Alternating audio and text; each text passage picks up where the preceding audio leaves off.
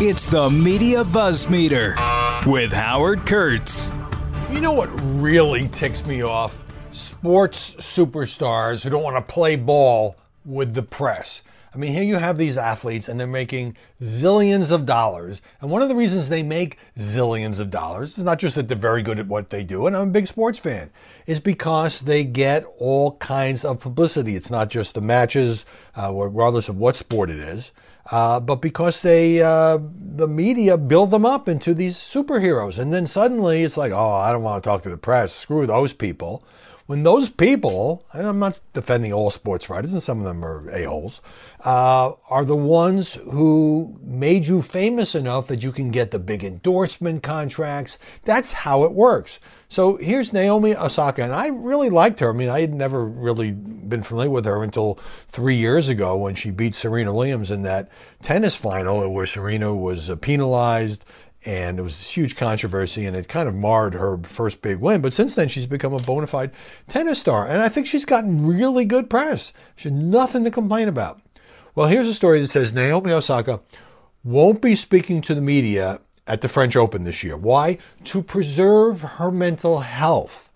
Uh, so she, here she is, she's representing Japan. She goes to the French Open and she says, You know, I've often felt that people have no regard for athletes' mental health. And this rings very true when I see a press conference or partake in one.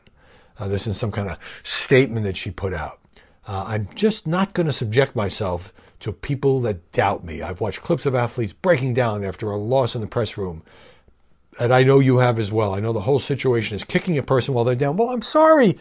Grow a thicker skin. You don't just, I mean, you can do it. What happens when you do it is that you get fined. And she says, okay, she's willing to pay the fines. It's going to be thousands of dollars. Obviously, I guess she has enough money that that's not a big sacrifice for her. Uh, apparently, she's not the only one. Back in 2016, Venus Williams paid a $5,000 penalty in order to skip discussing her early exit from the Australian Open. Uh, other people have paid fines. Serena was fined um, $4,000 uh, after a no show with her sister in a doubles match at Wimbledon. But it's just the way she puts it, she has to preserve her precious mental health. And I don't mean to seem too hard on a young woman, but I just think she's not understanding. First of all, if you're tough enough to win professional tennis matches, you're tough enough to take a on a bunch of whiny reporters. Secondly, you know, with all due respect for her mental health, she's pretty, she's an international superstar now. She makes huge amounts of money as a result of being an international superstar. And that's not to take away from her athletic ability, all the years of practice and all of that. But the press is part of that and you don't get to use that and then just blow them off. I mean, I guess you can do it, but I think that's not going to get her a lot of good publicity. All right. Meanwhile, I just saw something yesterday. My friend Juan Williams is leaving the five. He is not leaving Fox News. Um, you might think maybe he's gotten tired of getting beat up by the rest of the panel. Um, but Juan lives here in Washington, and he has been commuting to New York, uh, you know, which means getting on that train every week for seven years now. Obviously, there was a break during the pandemic when everything was virtual. Now that they're going back to the studio, he's decided, you know, for family reasons, that he doesn't want to just be constantly spending five out of seven days a week uh, in a place where his family is not. So there's going to be a search for a new liberal panelist on the five. All right. Uh, before I get into further stuff, I guess in something a kind of a pet peeve like move, um, this probably affects me more than most people because I have to do all kinds of prodigious research online so I can bring you this podcast.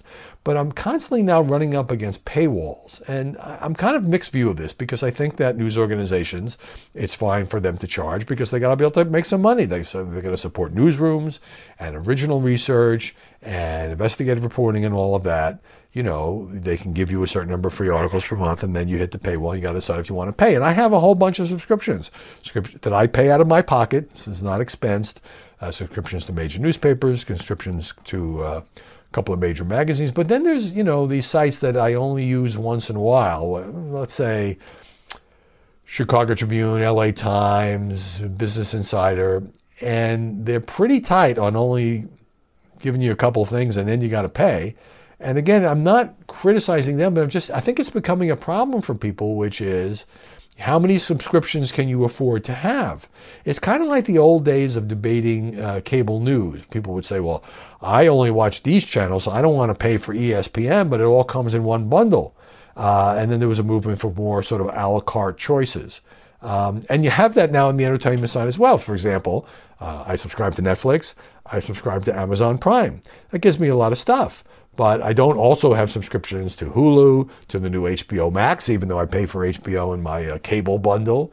Uh, what else? The Peacock Network, and on and on and on. I mean, I think it's going to be people are just going to get maxed out. It's not even people who can afford it. It's like, do you want to be paying for 10 different movie services? Do you want to be paying for 15 different newspapers and magazines?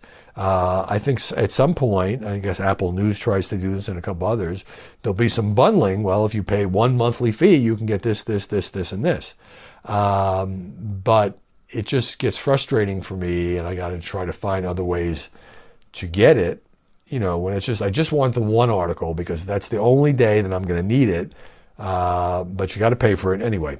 All right, enough of this whining. Let's get down to number one. Uh, this whole debate, which I've talked about on Fox and reported on Fox extensively, about the Wuhan lab theory. Did coronavirus originate in that lab, whether it was an accident, whether it wasn't an accident, did it escape from the lab? And I, you've heard me talk at length, if you are fans of this podcast, about how the media just completely and totally blew it off, refused to entertain it, criticized anybody who said it, criticized Trump for floating it, criticized Republicans for floating it like Tom Cotton, criticized conservatives for saying, hey, we got to take a serious look at this. All of a sudden, boom, Wall Street Journal, which does have a paywall, uh, reports that uh, U.S. Uh, intelligence is taking it more seriously, and suddenly, boom, uh, everybody's got to recalibrate their positions. So here's the Washington Post today. President Biden saying yesterday he's asked U.S. intelligence agency to, quote, redouble their efforts to determine the origin of COVID 19, an abrupt departure from the previous White House position of relying on the WHO to uncover how the contagion started. Yeah, I don't have I don't have any faith in the WHO either because I don't think the WHO has any interest in pressuring China.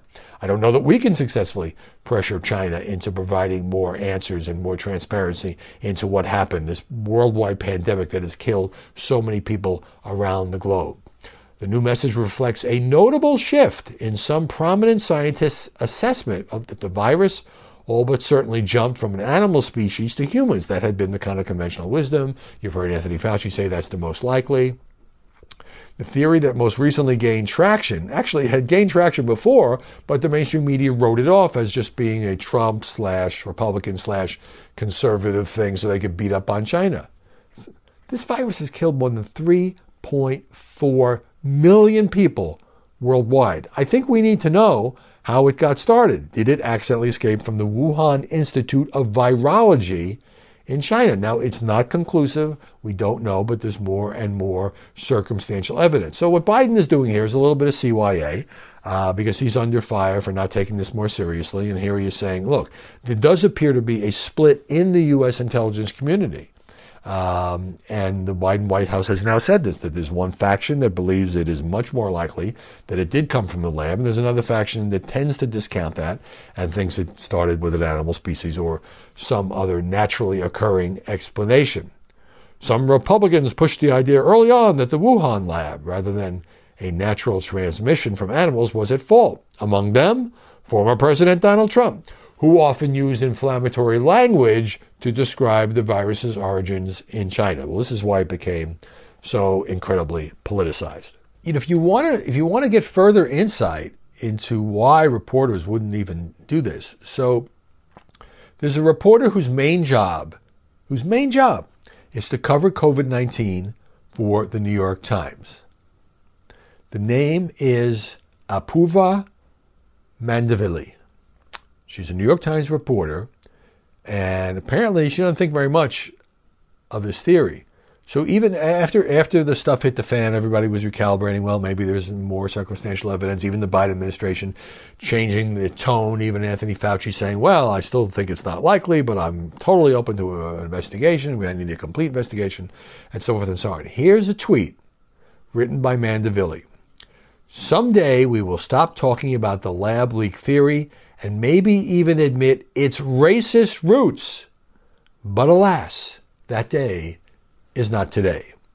So the New York Times reporter, this is not a columnist or a commentator, thinks it's racist to suggest that this originated in a Chinese lab. Look, it may have been an accident. I'm not saying this was deliberately concocted by the Beijing regime as a bioweapon, but she thinks it's racist. Then she later deleted the tweet.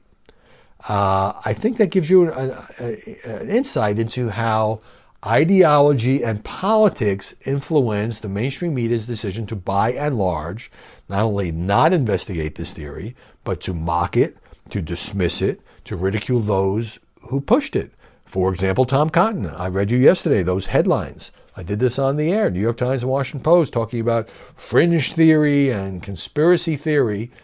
Except that fringe and conspiracy theory, and that was only three months ago when Tom Cotton got those headlines, Republican senator, is now worthy of redoubling the efforts, according to President Joe Biden.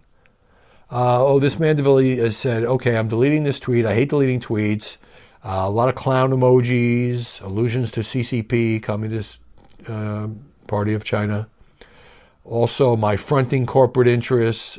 All right, she got beat up on Twitter, so she deleted it. But the thing about the racist aspect of it, well, that's what they think. All right, National Review following up. Oh, interview with uh, Mike Pompeo, the former Secretary of State, telling National Review uh, that he uh, has a very low opinion of the Biden administration's efforts to date to get to the bottom of the coronavirus pandemic. They haven't lifted a finger, as I understand it.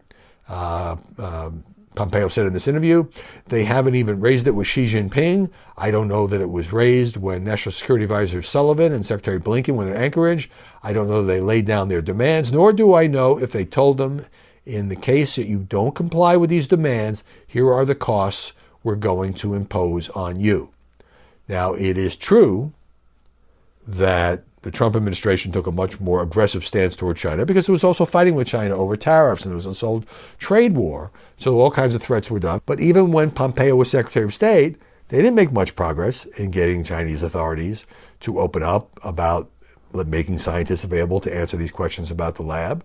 But now, of course, you know, once you're out of office, it's easier to take potshots at your successors, which is not to say there's no point at all into what he is saying. Uh, this story in National Review says that the intelligence community has coalesced around two likely scenarios, but hasn't reached a definitive conclusion. Yeah, that's the problem. Two different scenarios. One is involves the lab, and one doesn't involve the lab. All right, story number two. This is just a wild tale. I don't end up knowing whether it's true or not, but it's got all the elements for kind of a thriller. Make a really good sort of TV movie. All right. Um, this was reported by ESPN. This is an ESPN exclusive. It involves Donald Trump, naturally, but not when Donald Trump is, was president. It involves Donald Trump back in 2008 when he's basically celebrity businessman, casino owner, hotel franchisor, golf course owner, uh, The Apprentice, and all of that. And at the time in 2008, according to uh, ESPN, there was the whole huge sports uh, fracas over the New England Patriots and what became known as Spygate.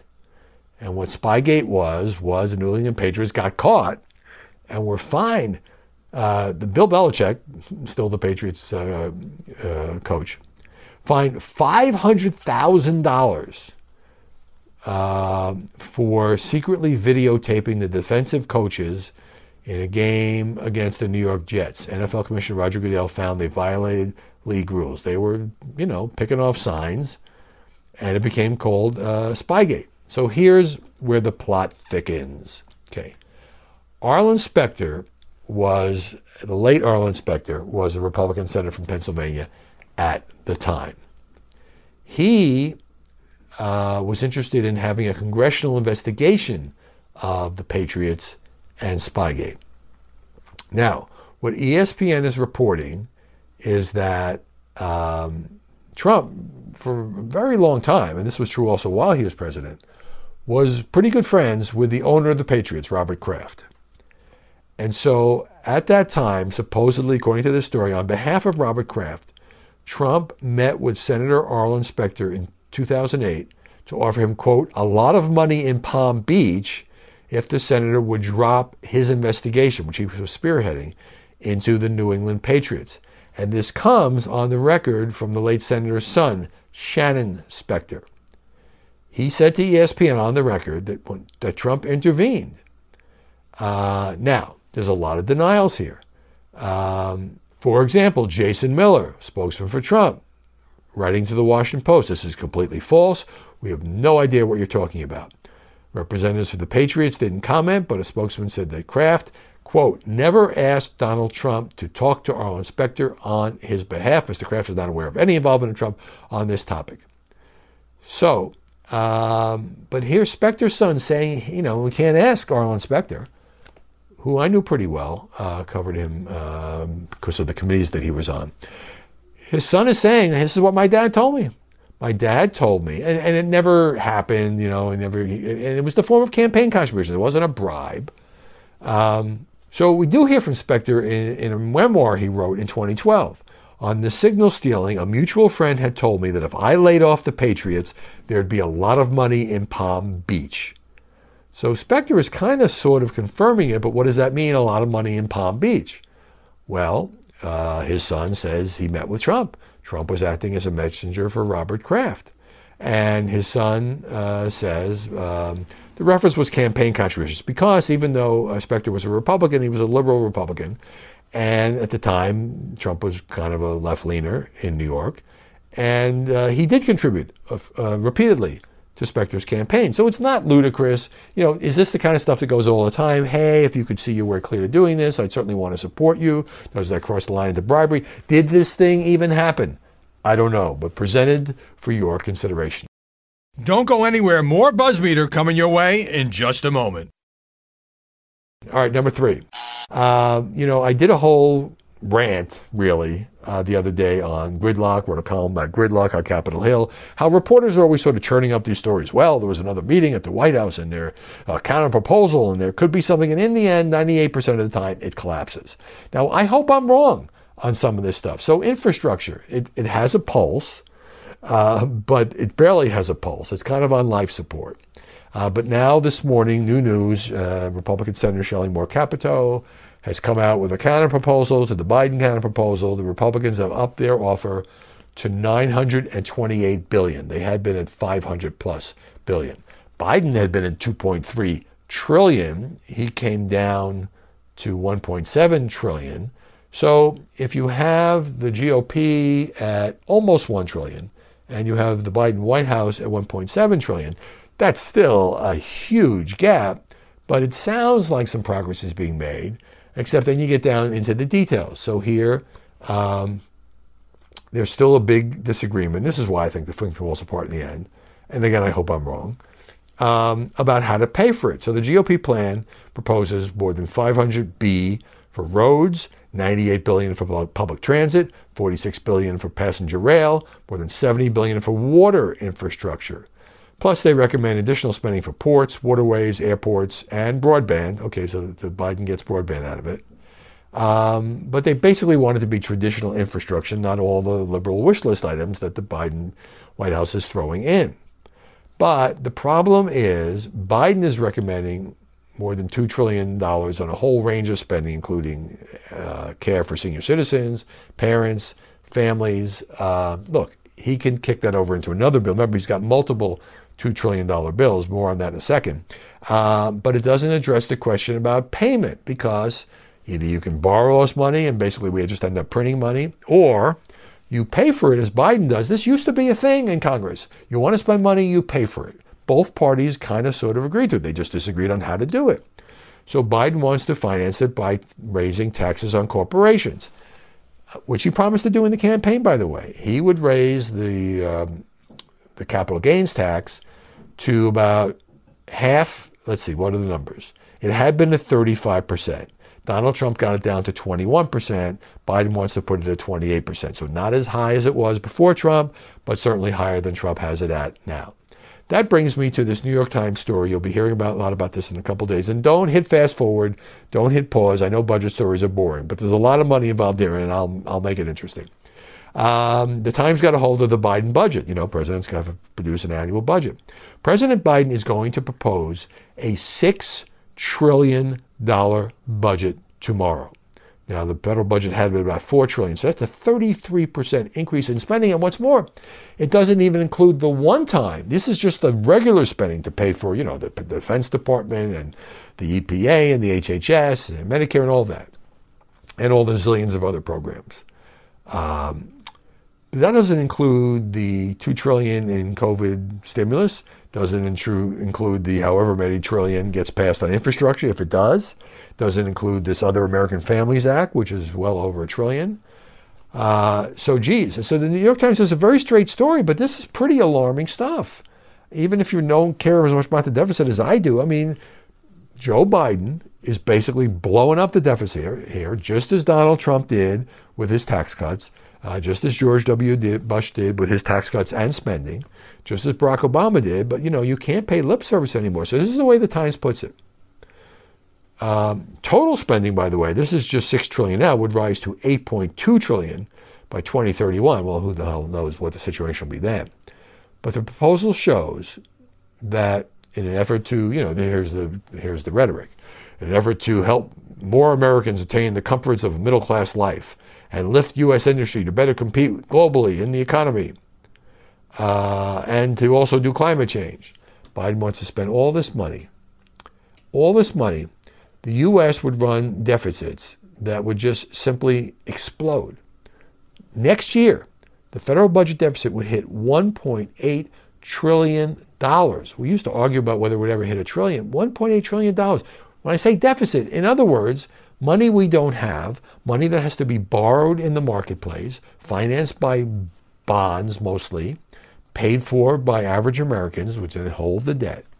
Even as the economy is rebounding from the horrible uh, pandemic recession, um, even though the economy is predicted to grow at the fastest annual rate since the early 1980s, total debt held by the public would exceed the value of economic output. In other words, rising to 117% of the size of the economy within some years.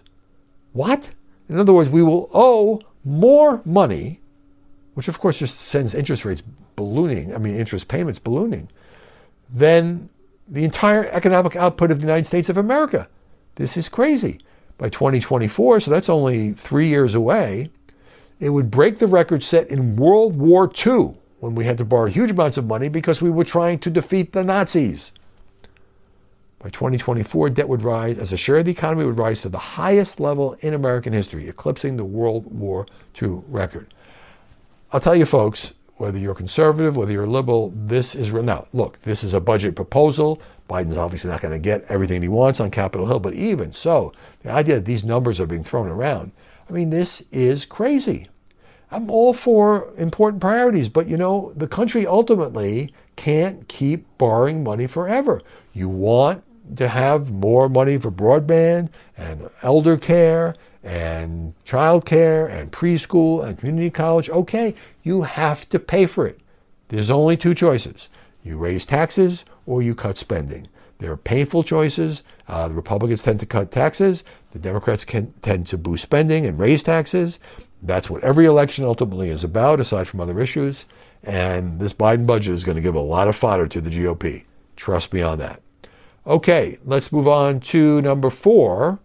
Uh, the briefing was done yesterday, filling in Karine Jean Pierre um, because Jen Psaki was off or traveling or something. And so that's the first time she's done it. Uh, a lot of people, she got a lot of attention because she made history as the first black woman to conduct a White House briefing in 30 years. She's the deputy White House press secretary. The first to do so in the on camera briefing age, and the first out gay woman to conduct a briefing as well. Uh, Jen Psaki said she crushed it. She was great. Um, now, Jen Psaki had originally she wasn't going to join the Biden administration. Then she said uh, she would do the press secretary job for a year. Now Politico reports that, well, she's going to stay for more than a year. And look, when you're working for the President of the United States and he says, you're doing a great job and I need you, you stay. Now, I understand why she originally said a year. It was an offhand comment. It wasn't like an ironclad commitment because she's got young kids at home, and these are ball buster jobs, to mix gender metaphors. Um, so now she's telling colleagues that she's happy to stay on longer. She just won't walk out the door at the one year mark. So that mean, I mean, the reason this comes up is will Karine Jean Pierre um, be the successor as press secretary? Well, she might. She might not be. Also read, and this is interesting because Karine Jean Pierre is obviously a full fledged member of the Biden White House, that she's in a long term relationship um, with CNN anchor Suzanne Malveaux. Uh, they have a daughter together. I don't know if this raises any questions. Obviously, Suzanne Malveaux, who I like very much, doesn't cover the White House, but she must deal with White House stories.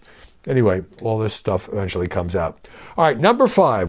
We'll wrap this up with Amazon buying MGM for eight and a half billion dollars. Now, why does Jeff Bezos want to own Metro Goldwyn Mayer? Well, for one thing, it's got the James Bond franchise, uh, Thelma and Louise, Rocky. Um, but it's interesting, isn't it? So Jeff Bezos absolutely dominates online commerce. But then he, he turns to the sort of tangible economy, buys Whole Foods, buys the Washington Post. That's not through Amazon, but it's certainly a print and ink newspaper. Um, and now, and, and opens certain stores, Amazon stores. And now he wants to own a film studio. So the reason he's willing to pay far more money than others, Apple was looking at buying it, Comcast was looking at buying it. Is MGM really worth that much money? Uh, I hadn't realized this, but here in the New York Times, there's a studio. It's been shopped around for months. Um, has a big pre 1986 film library that was already sold off decades ago. Sony Pictures has the lot. Warner Brothers owns such classic titles as Singing in the Rain and Wizard of Oz and Gone with the Wind. But it does have this crown jewel, the James Bond franchise. Uh, there's all the streaming competition Disney Plus, HBO Max, Apple TV Plus, Paramount Plus. Everything's plus, plus, plus. Plus means open your wallet and pay the plus payments. But what, what Amazon really cares about is Prime. Amazon Prime provides an amazing amount of money to Bezos's um, franchise. And so even the, the 007 thing, Amazon will only own 50% of Bond. The other half is owned by some woman and her brother. Um, and they have creative control. But here's the thing Amazon Prime Video, original content, TV shows, movies, hasn't had many huge hits. There's certainly been a few, but you know, pales compared to Netflix, pales compared to some of these online services. Disney certainly is becoming very successful uh, since it bought the assets of Fox in terms of the entertainment assets and the Fox studio. So the more that Amazon can offer uh, good video service as an incentive to get Prime, which means you can, you know, you get one day delivery on a lot of stuff, but you got to pay. I think it's up to now $119 a year. So that's why MGM is worth so much because just whatever movies are available from the film library, from the Bond series, and so forth and so on, if it makes more people pay Amazon 119 bucks a year, uh, that is its economic engine. I mean, Amazon obviously makes huge money from a lot of things, but you know, what other e-commerce company has people paying an annual fee? It's one thing to pay an annual fee for Netflix and you get all this uh, prime content. When you pay an annual fee to Amazon, you know, you get the Amazon Video, you get other perks, but basically you get the free shipping. The free shipping is why people pay because if they're ordering all kinds of stuff, it comes to their door day and night. The Amazon vans, you can't go out now without tripping over an Amazon van. That's what this deal is about. That's what the MGM deal is about. Um, that 119 bucks. Oh, here, there's an interesting uh, factoid here. Households with Prime memberships typically spend $3,000 a year on Amazon. That's more than twice what households without the membership pay, uh, spend. So there it is. Ding, ding, ding, ding, ding. If you have Prime, you spend more because you say, hey, I'll order this or that free shipping. And to get you to get Prime, they want to offer the perks. Prime Video is one of the perks. And that's why Jeff Bezos, who, by the way, has the money to do this. I mean, uh, Amazon is sitting on uh, about $71 billion in cash. Wowza. So let's just say he can afford it. Hey, hope you have a great day. Always appreciate you being along for the ride. Apple, iTunes, and other places if you want to get this in your inbox. We'll see you all tomorrow with more Buzzbeat. Listen to the all new Bret Baier podcast featuring Common Ground, in depth talks with lawmakers from opposite sides of the aisle, along with all your Bret Baier favorites like his all star panel and much more. Available now at foxnewspodcasts.com or wherever you get your podcasts.